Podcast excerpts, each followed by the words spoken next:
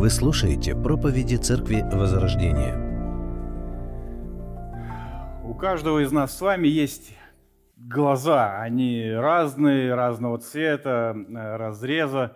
Нам нравится, я думаю, заглядывать в глаза.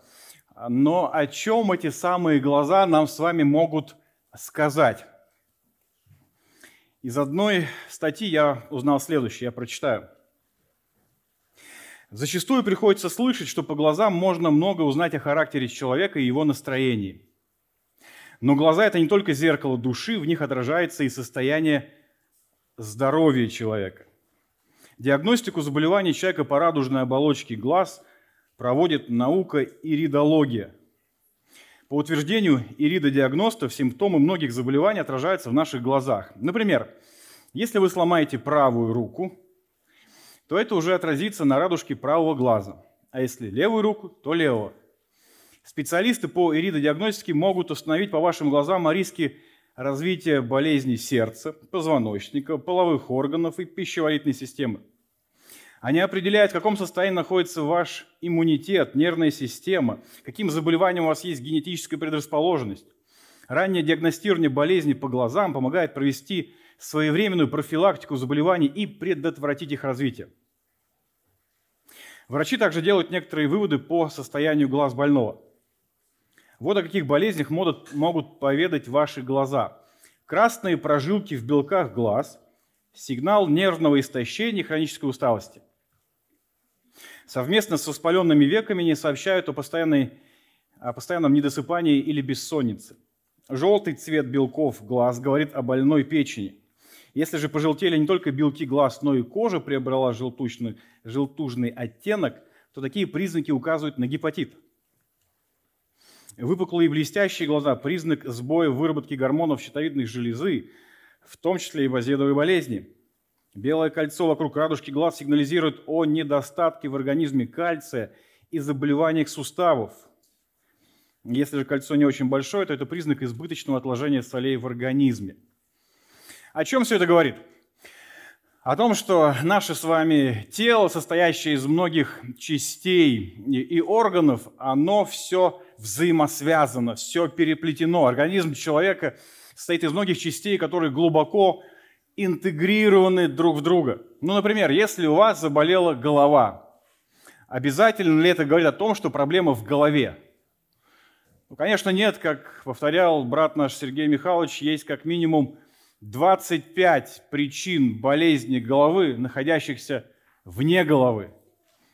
Также что пишут? Что если вдруг у вас болит шея, это может указывать на проблемы с почками. Если у вас стреляет в левую руку, на всякий случай, то это могут быть проблемы с сердцем и так далее. К чему я привел все эти примеры? К тому, что нечто подобное, конечно же, э, мы можем увидеть и в церкви. Давайте мы об этом сегодня и поразмышляем. За основу нашего размышления возьмем первое послание к Коринфянам, 12 главу, с 21 по 31 стихи. Итак, 1 Коринфянам, 12 глава, с 21 по 31 стихи. «Не может глаз сказать руке, ты мне не надобна». Или также голова ногом, ногам, вы мне не нужны. Напротив, члены тела, которые кажутся слабейшими, гораздо нужнее. И которые нам кажутся менее благородными в теле, а тех более прилагаем попечение. И неблагообразные наши более благовидно покрываются – а благообразные наши не имеют в том нужды. Но Бог соразмерил тело, внушив о менее совершенном больше попечения, дабы не было разделения в теле, и все члены одинаково заботились друг о друге. Посему страдает ли один член, страдают с ним все члены. Славится ли один член, с ним радуются все члены, и вы, тело Христова, а члены. И иных Бог поставил в церкви, во-первых, апостолами – во-вторых, пророками, в-третьих, учителями. Далее иным дал дары чудодейственные, также дары исцеления, вспоможения, управления, разные языки. Все ли апостолы, все ли пророки, все ли учители, все ли чудотворцы? Все ли имеют дары исцеления, все ли говорят языками, все ли истолкователи? Ревнуйте о дарах больших, и я покажу вам путь превосходнейший. Мы продолжаем с вами после небольшого перерыва, связанного с рождественскими праздниками, рассуждать над первым посланием Коринфянам. Мы с вами в 12 главе, мы в теме духовных даров. Давайте мы коротко вспомним, о чем апостол Павел уже сказал нам. Мы уже увидели с вами, что духовные дары даны каждому христианину. Нету ни одного рожденного свыше христианина, кто был бы обделен духовными дарами – они есть у всех. Дары даны всем. Более того, дары, они не сами по себе. Дары даны для какого-то конкретного служения. Это означает, что у Бога для каждого христианина есть служение. И совершается это служение при помощи духовных даров. Очень важный момент. Нам даны не только дары для служения, но и силы для этого самого служения.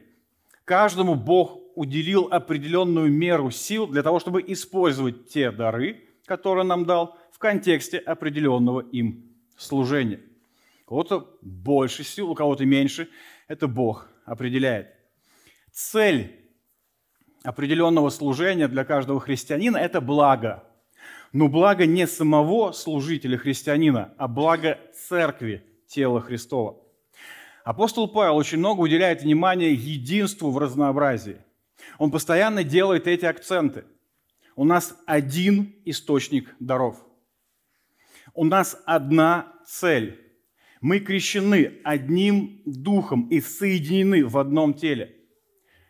Почему он это делает? Из-за того, что у Коринфян было, как мы с вами помним, неправильное отношение к духовным дарам. У них не было здравой, полной картины служения духовными дарами. С чем это было связано? С тем, что они свое ветхое представление о духовности, которое у них было в язычестве, привнесли в церковь. Что у них было здесь? Какие у них были понимания в язычестве? Очень просто. Чем необычнее, чем ярче, чем трудно объяснимее, тем лучше, тем, соответственно, это ближе к Богу. К чему это приводило? К тому, что акценты были на каких-то одних дарах, или то, что они считали дарами, другим же пренебрегали. Из-за этого был хаос в служении дарами.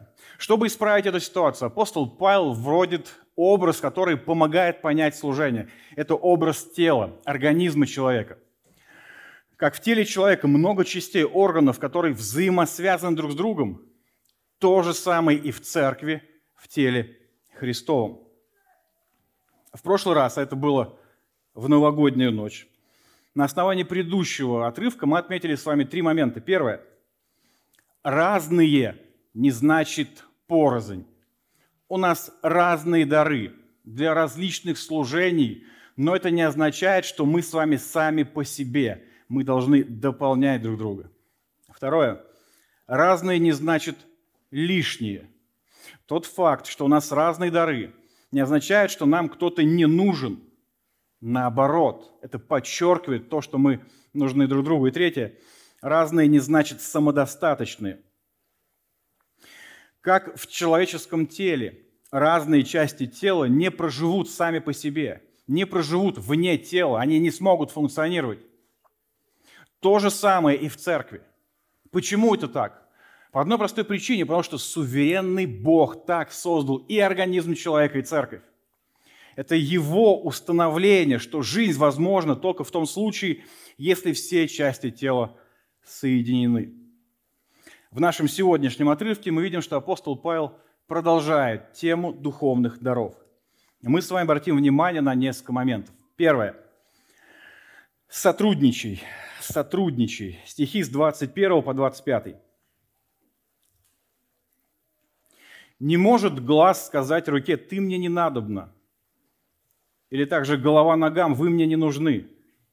Напротив, члены тела, которые кажутся слабейшими, гораздо нужнее, и которые нам кажутся менее благородными в теле, а тех более прилагаем попечение.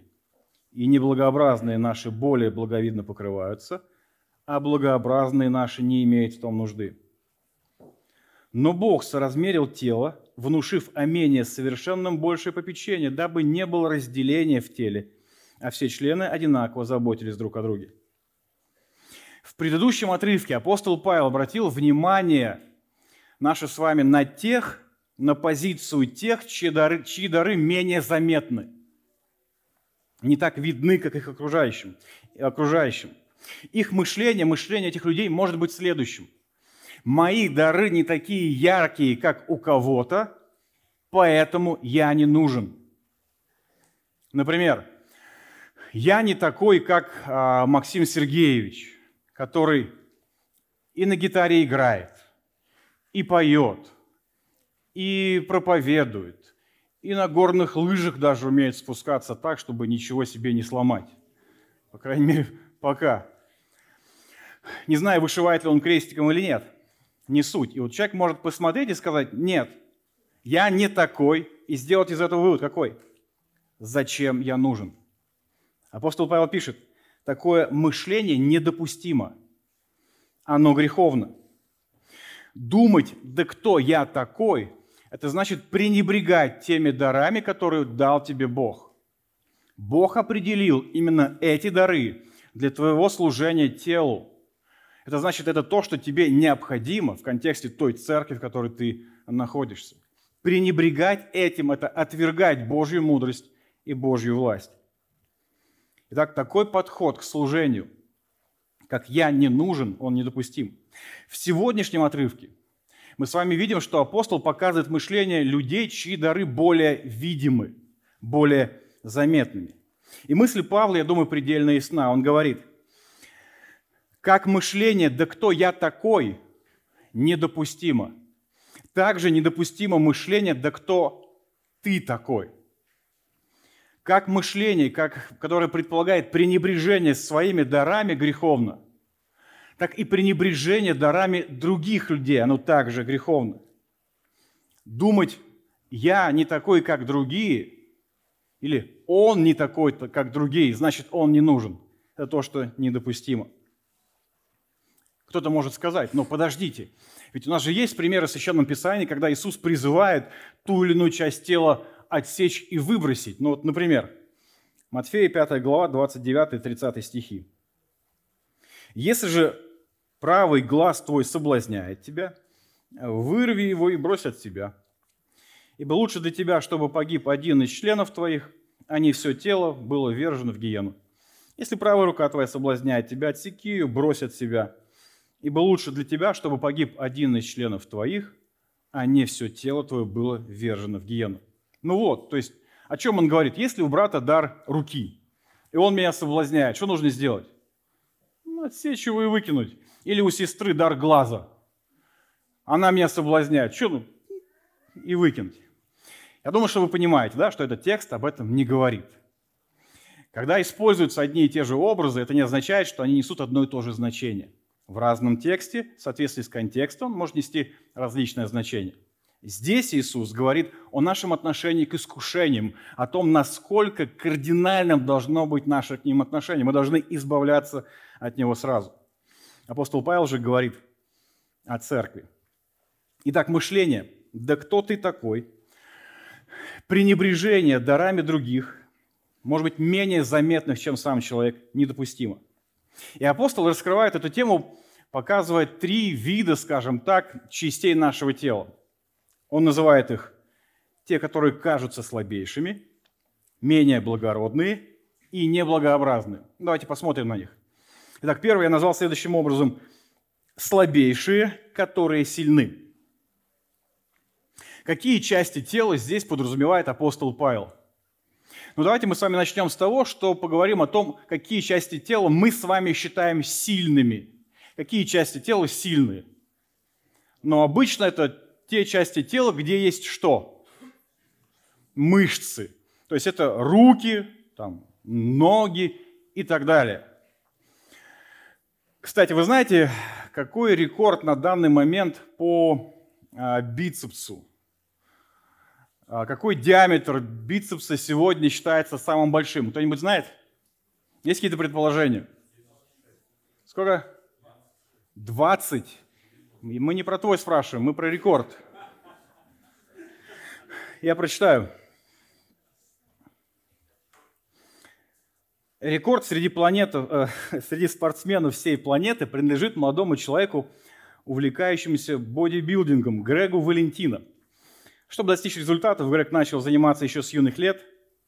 В 13 лет он уже поднимал штанги.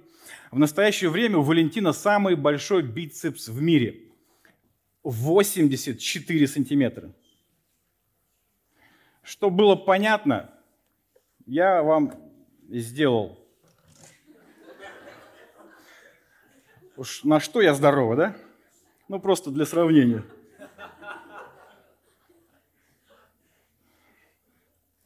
Ну ладно. Итак, то, что видимо, то, что покрыто мышцами, мы обычно считаем это сильнейшими частями тела. Апостол Павел, по всей видимости, говорит о наших внутренних органах, то, что мы не видим. Ну, например, нам хорошо с вами известный гипофиз. Да? Вы знаете, что его размеры какие? Несколько миллиметров, вес чуть менее или более грамма. Но если сравнить руку и гипофиз, что важнее для тела? Ответ очевиден. Без руки человек проживет, а без гипофиза, который отвечает за огромное количество процессов, происходящих в теле человека, это большой и большой вопрос. Как говорится, мал дулдал, слабейший, но который сильнее сильного. Итак, тот факт, что внутренние органы незаметны, а лучше сказать, что в принципе мы их не видим, означает ли это то, что они не нужны? Ну, очевидно, что нет. Было бы абсолютно неразумием, чтобы рука сказала, так, поджелудочная, гипофиз, собираемся и уходим из тела. Вы жалкие ничтожества, не нужны мне здесь. Что бы мы сказали этой руке? Если можно было бы сказать, включай голову, рука. Ты не проживешь без них никак. Вот и в церкви. Есть дары, которые незаметны, но это не означает, что они обладают важностью и ценностью для церкви. Например, я уверен, что большинство здесь присутствующих не смогут назвать людей, которые участвуют в служении скорой молитвенной помощи. Почему? Ну, потому что их служение невидимое, оно не публичное. Но потом, при всем этом люди посвятили себя на особенное время для молитвы и предстояния пред Богом за нужды церкви. Что такое проповедники, учители, лидеры без молитвы, без благословляющего, направляющего действия Духа Святого? Слабейшие, которые сильны. Второе. Менее благородные, которые знатны. Следующий пример апостола Павла, по всей видимости, связан с теми частями тела, которые мы обычно закрываем. В принципе, с телом. Мы с вами в основе своей не ходим с голым торсом, но пытаемся это каким-то более выгодным образом прикрыть. И для этого достаточно времени вертимся перед э, зеркалом и находимся в магазинах. Кому-то свой пузик, кому-то ноги ниже поясницы и так далее. То есть нам нужно сделать так, чтобы все это выглядело более выгодно, чем есть на самом деле. То есть это оно есть, оно прикрывается, уделяется этому немало времени. Означает ли это, что не нужно? Ну, конечно, нет.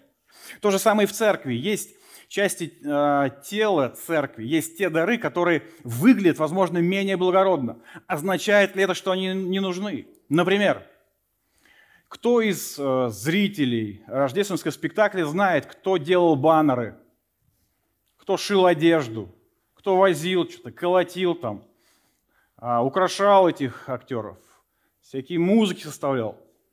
Никто, я думаю, не знает. Почему? Потому что их не видно. Означает ли это, что они не нужны? Нет, без них ничего бы не было. И третье. Стыдные, за которых не стыдно. В данном случае очевидно, что апостол Павел говорит о репродуктивных органах человека. В нормальном обществе, в адекватном обществе – их не выставляют на показ. Наоборот, прикрывают и проявляют особенное попечение. Так вот, тот факт, что их стыдливо закрывают, означает ли это то, что они не нужны? Очевидно, что нет. Сложно переоценить для человека значение репродуктивных органов. Макдональд пишет,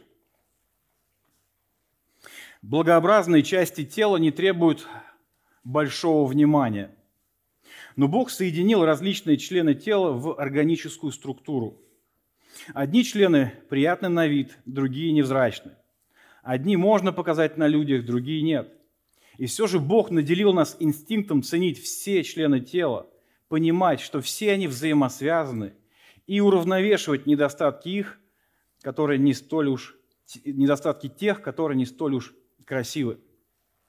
Итак, апостол Павел пишет к тем, чьи дары более заметны, более видимы, кто, возможно, больше одарен. Он говорит им, вы не одни.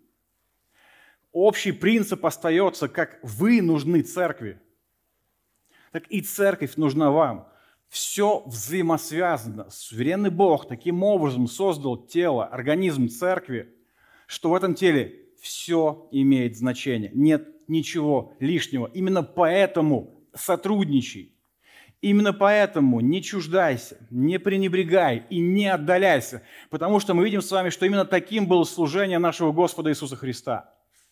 Не так давно мы читали с вами Евангелие, написанное Лукой, и мы видели те акценты, которые он делает. В частности, акцент на служение женщин.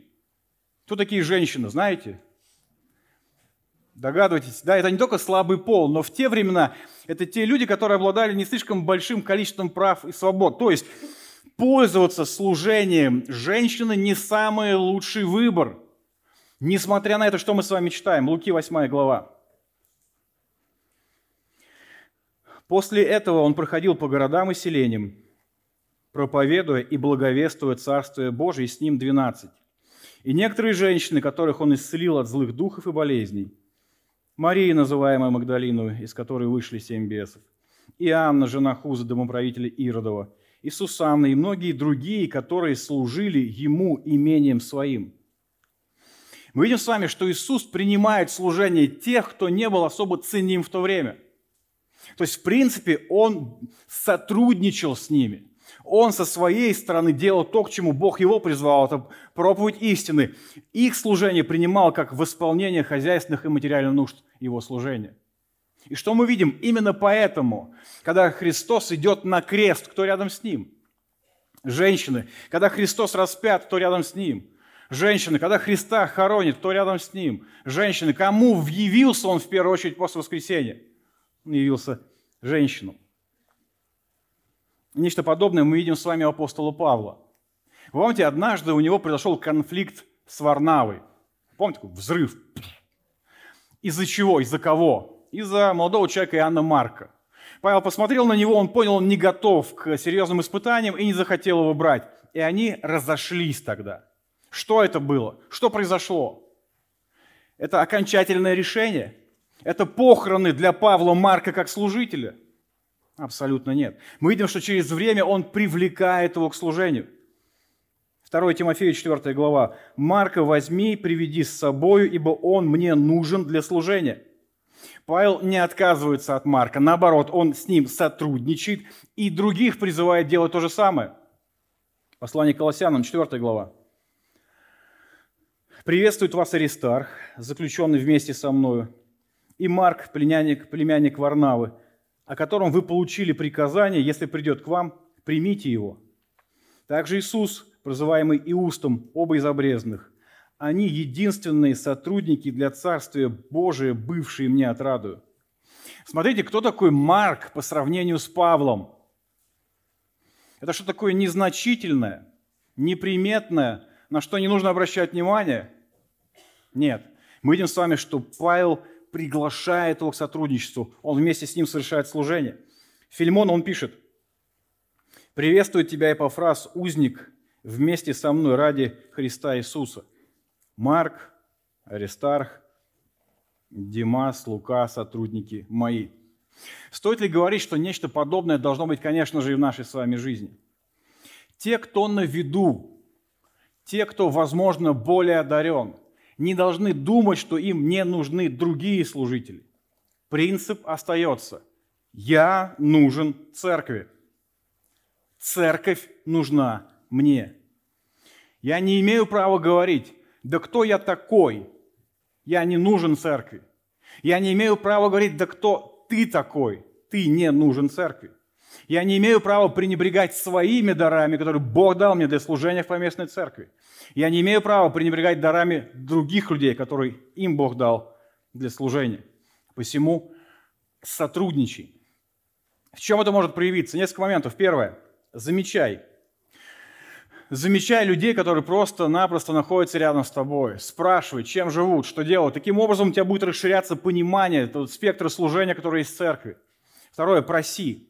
Какой бы величиной не был апостол Павел, он просил, просил помочь, помочь поддержать в решении тех или иных проблем, которые у него были.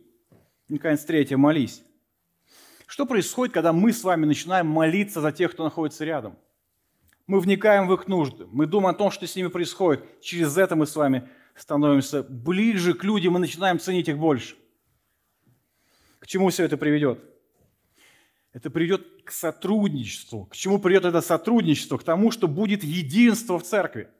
И будет взаимная забота. То, о чем пишет Павел в 25 стихе. «Дабы не было разделения в теле, а все члены одинаково заботились друг о друге». Каждый не будет тянуть свою сторону вследствие этого. Каждый не будет строить свое царство. Но осознавая, что у нас один источник даров, одна цель, мы крещены одним духом, мы соединены в одном теле, мы будем понимать, наша цель – Христос. Наша цель – Ему угодить. Но мы понимаем, что угодить Христу мы сможем только в том случае, если мы взаимодействуем друг с другом, если мы единый здоровый организм. И поэтому, если у кого-то в этом процессе что-то не получается, то будут те, которые помогут, крепят, поддержат. Второй момент. Сочувствуй, стихи 26 и 27. Посему страдает ли один член, страдают с ним все члены. Славится ли один член, с ним радуются все члены. И вы, тело Христова, а порзень члены. Апостол здесь обращает внимание на очевидный простой факт. Тело едино. Тело из многих частей. Тело соединено. И если боль чувствует одна часть тела, она передается всему телу. У нас с вами сейчас такой период, когда наши братья и сестры как-то с удовольствием себе что-то ломают. Кто-то одну руку сломал, кто-то умудрился две сломать. У кого-то кость чуть там в легкие не вошла. Другой ногу ломает, третий ломает шейку бедра. И так далее и тому подобное. Как вы думаете, если у них спросить, вот когда они что-то сломали, боль была в одной части, всему остальному телу было хорошо, спокойно, или эта боль передается всему телу? Я был свидетелем, когда а, Богдан получил двойной перелом со смещением. И я смотрел на его лицо, и я видел, что оно не радуется. Оказалось бы, где нога, особенно в его случае, и где его лицо? Но так не работает. Так не бывает. Организм, он соединен. Поэтому если боль испытывает одна часть тела, оно перейдет на все. Какое все это имеет отношение к церкви? Очень просто. Церковь – организм. Церковь – тело Христова. Если организм функционирует здраво, то этот организм, который соединен кровеносной системой, там, нервной системой, он будет иметь это сочувство и сопереживание. В каком случае это невозможно? В том случае, если эти части тела, они по отдельности, если нет этого взаимодействия. Этого не будет, если в контексте церкви мы не пересекаемся с людьми, если мы не взаимодействуем с ними. Что же необходимо, чтобы было именно так, как должно? Отметим несколько моментов. Первое. Присутствуй. Действительность нашего времени заключается в том, что все больше христиан испытывают все меньше какую-то вовлеченность э, в жизнь церкви. Вам наверняка приходилось слышать, как люди, называющие себя христианами, говорят, мне церковь по большому счету не нужна. А если, знаете, кто-то и ходит так по инерции, здесь особо делать-то нечего, главное пережить и отсюда убежать. Ведь у меня есть Господь, у меня есть Библия, у меня есть молитва. Все необходимое у меня есть. Зачем мне церковь? Скажите мне. То же самое касается вот этого а, постпандемийного времени, когда люди заценили онлайн, и они сказали, слушайте, а онлайн-церковь-то не дурна, а церковь старается прикупать э, камеры, фон какой-то делать, чтобы картинка становилась все более лучше, чтобы людям было что? Комфортно. Именно поэтому, когда человек с утра чихнул, о, или чихнула его собачка, думает, не, нельзя идти. Не, а как я пойду? Не, серьезно. Мой одинокий чих, он же заразит моих любимых братьев и сестер. Я их настолько люблю, что видеть не хочу. А моя собачка, вы даже не думайте, даже не говорите об этом. Я ее не оставлю. А как она без меня? Нет, зачем? Я налью чашку ароматного чая, крепкого кофе, сяду поудобнее и присоединюсь к собранию верующих людей, которых я очень люблю. В чем здесь проблема? Это не тело, это не организм, это абсолютно не церковь. Не присутствуя, не взаимодействуя, не соприкасаясь, не видя глаза своих братьев и сестер, ты не будешь взаимодействовать с ним так, как Бог это усмотрел в теле. И все эти попытки каким-то образом объяснить, почему я не должен быть в собрании, это лишь попытка прикрыть духовную пустоту, которая наполняет человека. И вполне возможно, что те, кто сейчас смотрит, именно в таком положении находятся. А что происходит, когда человек понимает, что его оправдания какие-то не очень сильно срабатывают? Тогда он пытается увести взгляд вообще в сторону. Он начинает говорить, не, а есть другие, они так делают, а почему я не могу? Или же, да слушайте, да это все эти служители, им лишь бы толпа была, им лишь бы приходили, им лишь бы потешить свое «я» через это. Это лишь подтверждает, что человек становится на скользкий путь. В организме человека все части тела взаимодействуют, они взаимосвязаны, они пересечены, они глубоко интегрированы друг в друга. Они, скажем так, присутствуют. Второе – служи. Когда ты служишь духовными дарами, когда ты их применяешь, тогда и люди становятся ближе, ты соприкасаешься с жизнью людей – Например, группа приветствия, да, которая встречает людей. Где они могут видеть, человек пришел радостный или печальный, опустошенный или злой. Всегда есть возможность задать, что, узнать, помочь, поддержать, помолиться. Что происходит таким образом? Люди начинают сопереживать друг другу. Апостол Павел пишет, Римлянам 12:15, «Радуйтесь с радующимися и плачьте с плачущими». Это невозможно, если мы с вами не тело. Если это невозможно, если мы не присутствуем в жизни друг друга. Проповедники, учители, которые объясняют истину, приводят какие-то примеры, к чему-то призывают, они вызывают обратную реакцию, появляются вопросы, происходит взаимодействие, через которое что? Люди становятся ближе друг к другу и больше понимают друг друга. Вы когда-нибудь обращали внимание, что сплетники в церкви в основе своей в среде бездельников? В основном сплетники среди тех, кто ничего не делает. Почему? Они вне контекста жизни – они не понимают происходящих процессов. Поэтому чешут языком, что это да, у этого, я знаю, поверь мне, это проблема у него. Это семья, о, там у них, да, серьезно. И так далее. Когда человек в служении, он чувствует, скажем, этот нерв церкви, он чувствует, чем, что живет, что происходит, он глубже понимает людей, и ему уже не до того, чтобы просто болтать своим языком. Апостол Павел, когда обращался к пресвитерам Ефесе, он упоминает о своих слезах. Давайте вспомним. Деяние 20 глава. Вы знаете, как я с первого дня, в который пришел в Асию, все время был с вами, работая Господу со всяким смиренно мудрием и многими слезами, среди искушений, приключившихся мне по злоумышлению иудеев. Как я не пропустил ничего полезного, о чем не проповедовал и чему не учил бы вас всенародные по домам.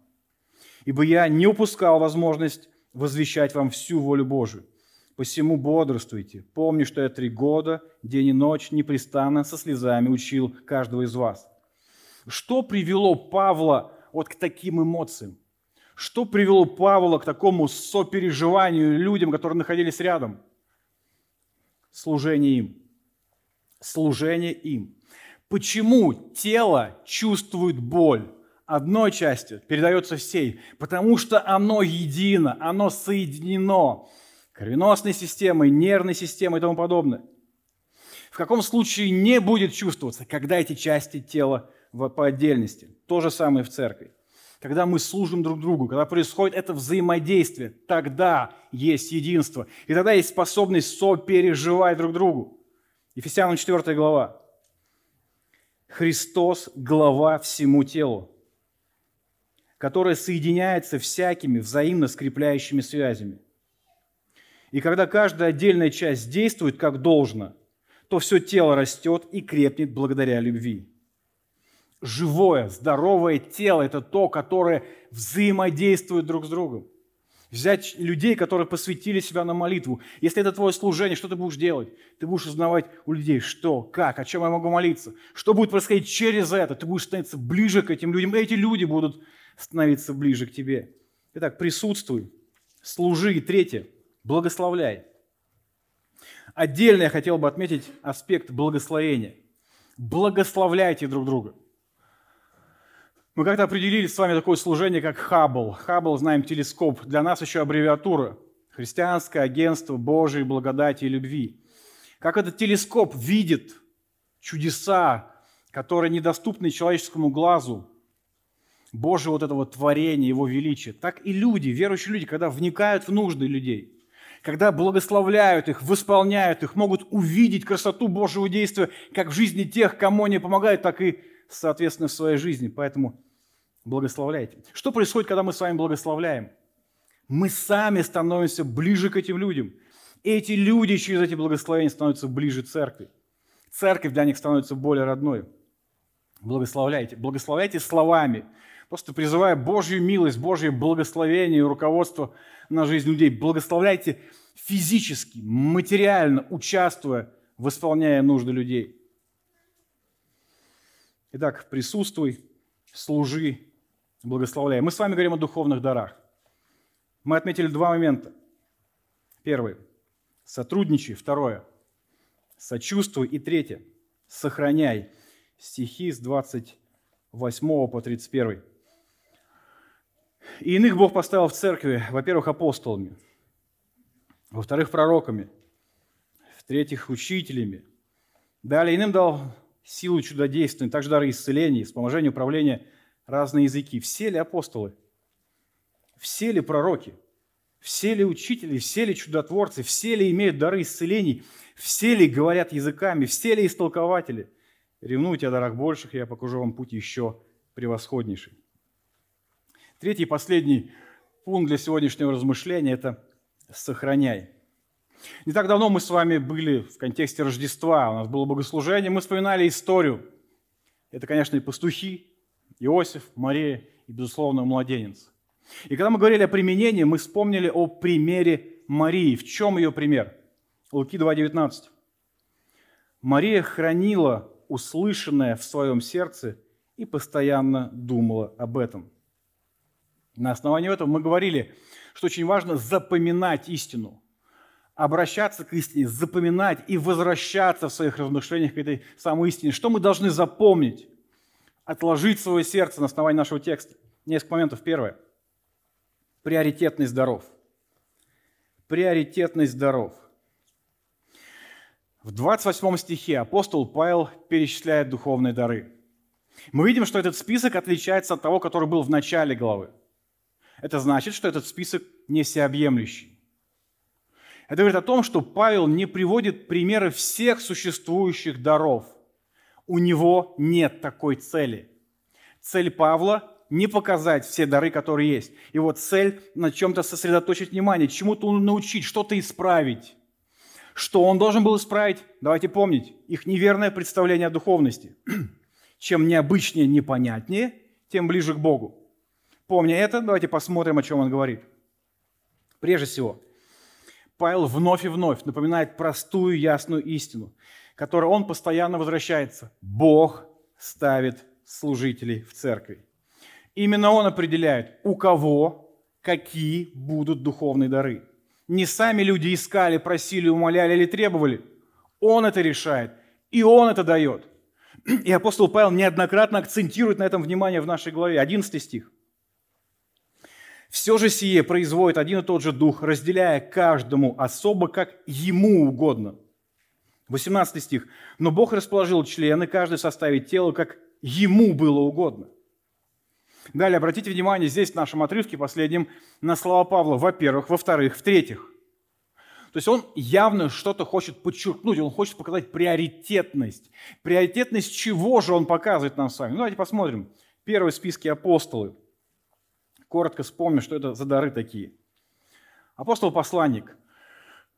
Что нам помогает понять, что вкладывается слово «апостол»? Контекст.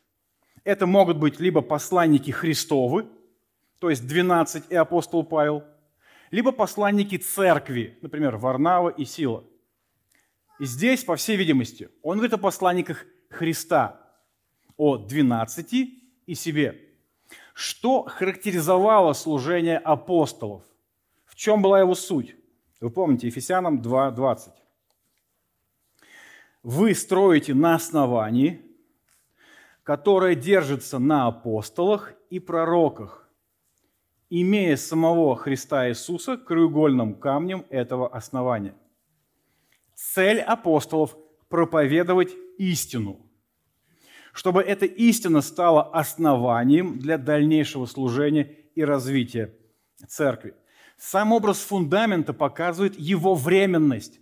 Когда фундамент выложен, основание есть, после уже на нем строят.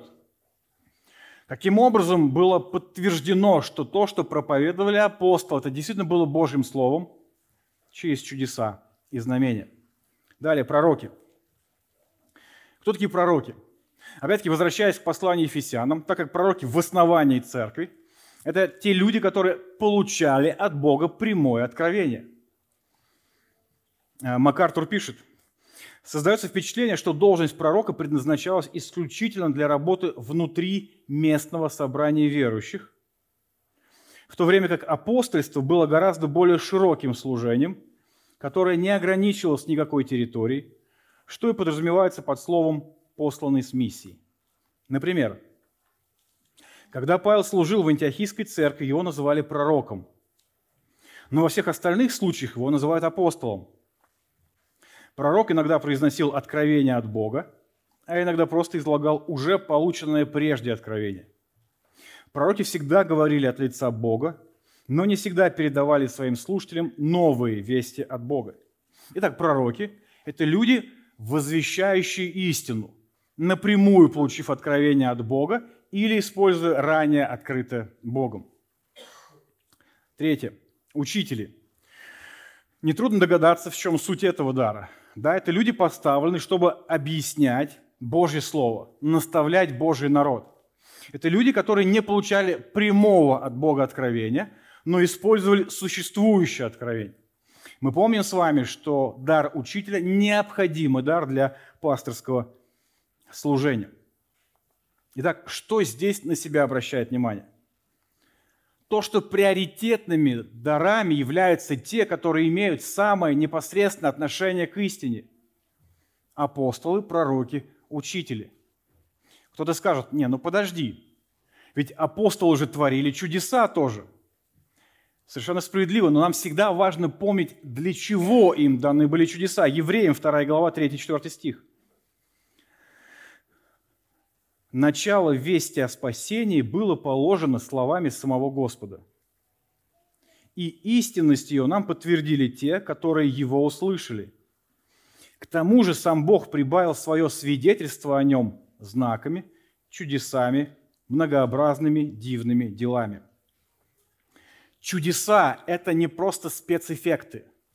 Цель чудес – не обратить внимание человека на себя – не каким-то образом удивить, цель подтвердить истинность сказанного слова. То есть чудеса были таким прожектором, который указывали на ту истину, которую проповедовали апостолы и пророки.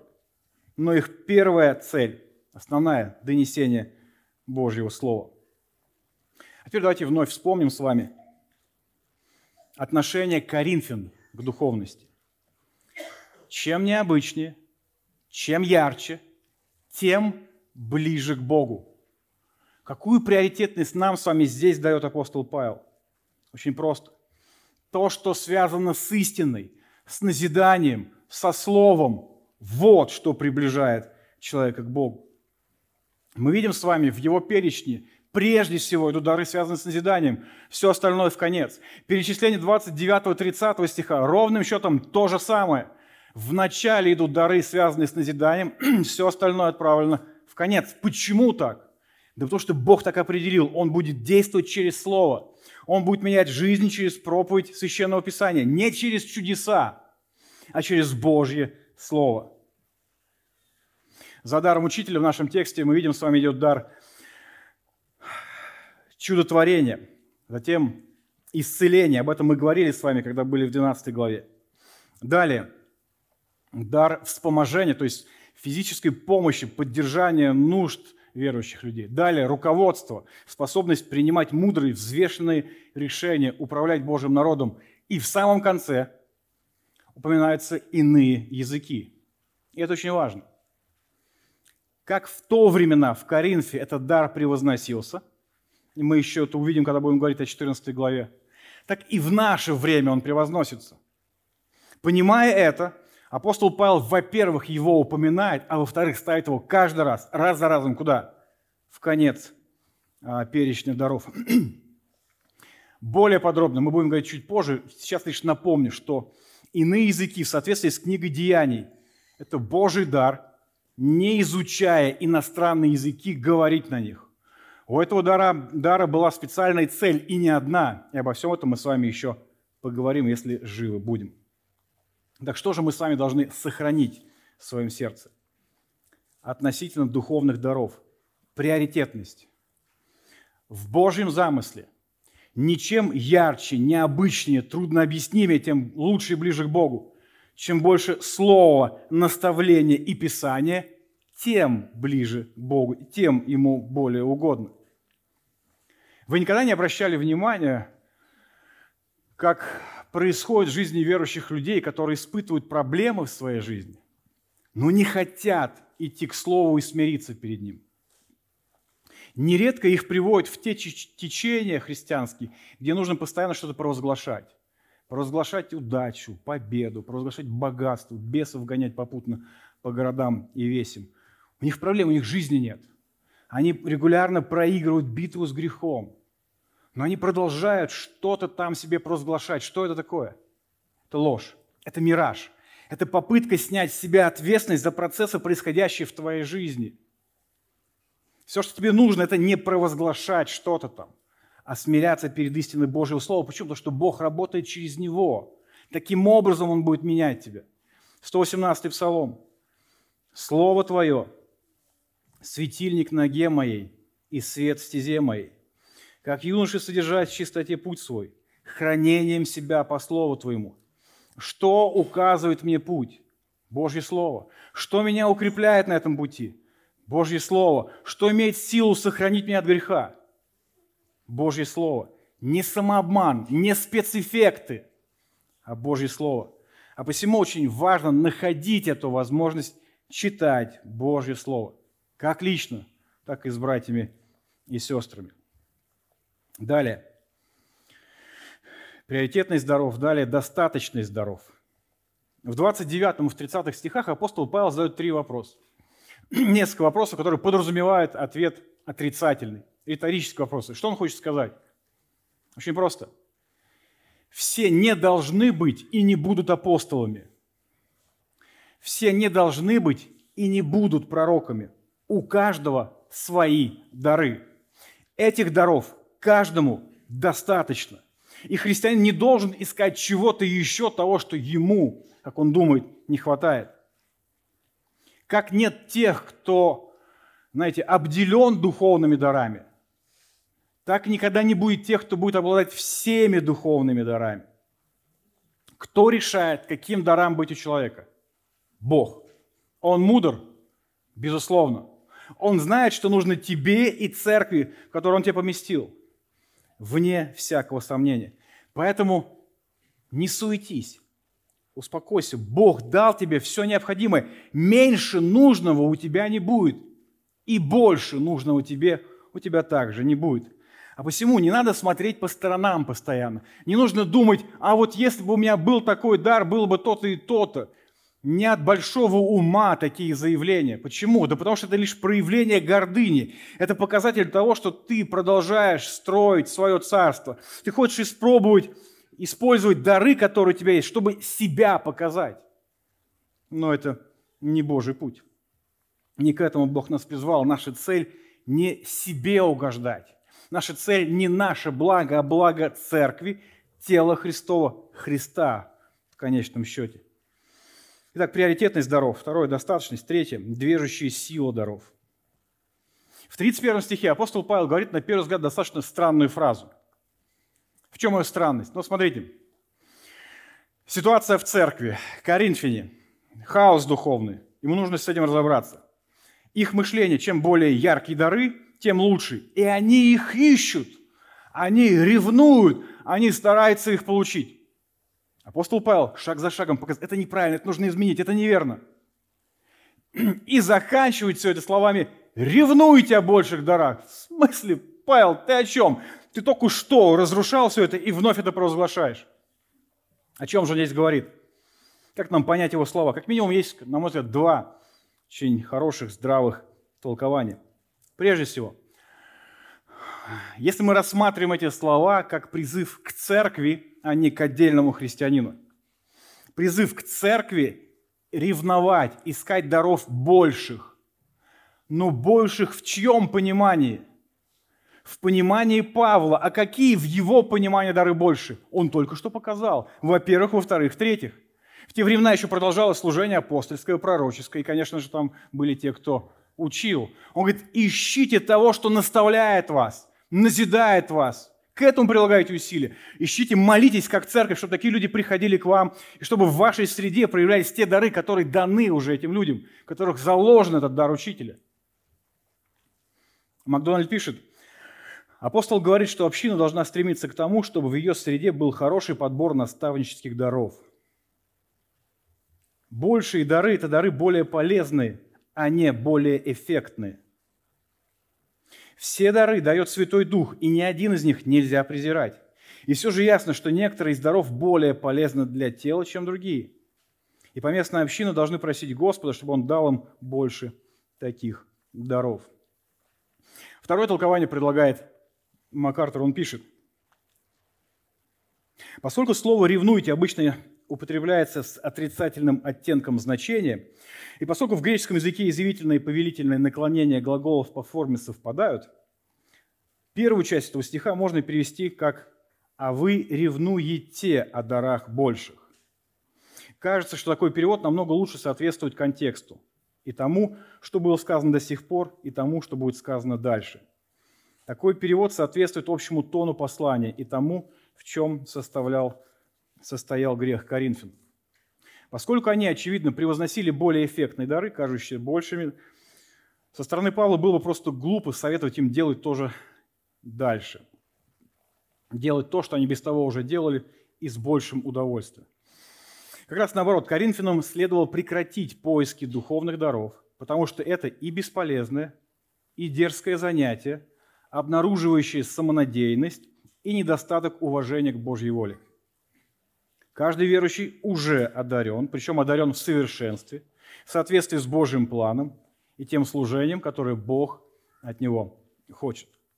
Так, два объяснения, но каково бы ни было правильно из них, цель, я думаю, ясна. Хватит смотреть не туда, хватит идти не туда, хватит искать не того. То, что вы делаете, это обнаруживает ваши мотивы. Вы хотите быть на виду, вы себя утверждаете. Но Бог нас призвал не к этому. Именно из-за этого вашего поиска, из-за того, что вы удовлетворяете свое «я», у вас в церкви хаос, разделение, грех, вы должны быть направляемы другим. Ваши мотивы должны быть иными. Каким же должен быть ваш мотив? Мы видим с вами из повествования – это любовь. Именно любовь должна быть движущей силой использования даров. Только в этом случае церковь будет едина – только в этом случае будет правильное взаимодействие, сочувствие, сопереживание и так далее и тому подобное. Что же это за любовь такая? Каковы ее характеристики? Об этом Павел пишет в 13 главе. Если живы будем, мы с вами еще порассуждаем и об этих характеристиках. Итак, что же мы с вами, подобно Марии, должны сложить относительно даров в своем сердце? Первое. Приоритетность даров Слова – назидание. Далее. Достаточный здоров. У каждого христианина есть все необходимое для служения. Не будет у него меньше и не будет у него больше. И, наконец, движущая сила даров, истинная мотивация служения, которая должна быть в нашей жизни, это любовь. Сразу же скажу, не любовь к себе, что нам с вами наиболее знакомо, а любовь к Христу, к Богу. сотрудничай, сочувствуй, сохраняй. Мы начали с вами с того, что тело человека состоит из множества частей, оно соединено уникальным образом, интегрировано друг в друга. То же самое касается церкви. Церковь состоит из множества частей, которые, если это тело здоровое, взаимодействуют, они пересечены друг с другом. Закончить я хотел бы словами апостола Петра. 1 Петра, 4 глава. «Служите друг другу каждый тем даром, какой получил, как добрые домостроители многоразличной благодати Божьей. Говорит ли кто, говори как слава Божия. Служит ли кто, служи по силе, какую дает Бог, дабы во всем прославлялся Бог через Иисуса Христа, которому слава и держава во веки веков. Аминь. Давайте помолимся. Отец Небесный, благодарность Тебе за Твое Слово. Благодарность Тебе, что Ты вознесся, но не оставил народ Твой сиротами, Ты пришел посредством Духа Святого.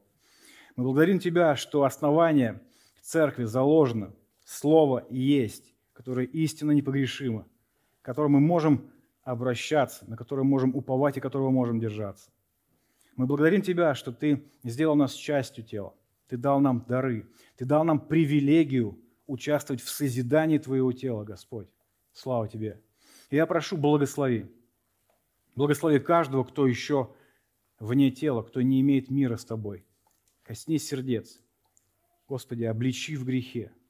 И дары увидеть, что Иисус в Тебе спасение. Благослови каждого верующего человека, чтобы мы, живя жизнью церкви, увидели те дары, которые Ты вложил в нас, и чтобы мы в смирении применяли их.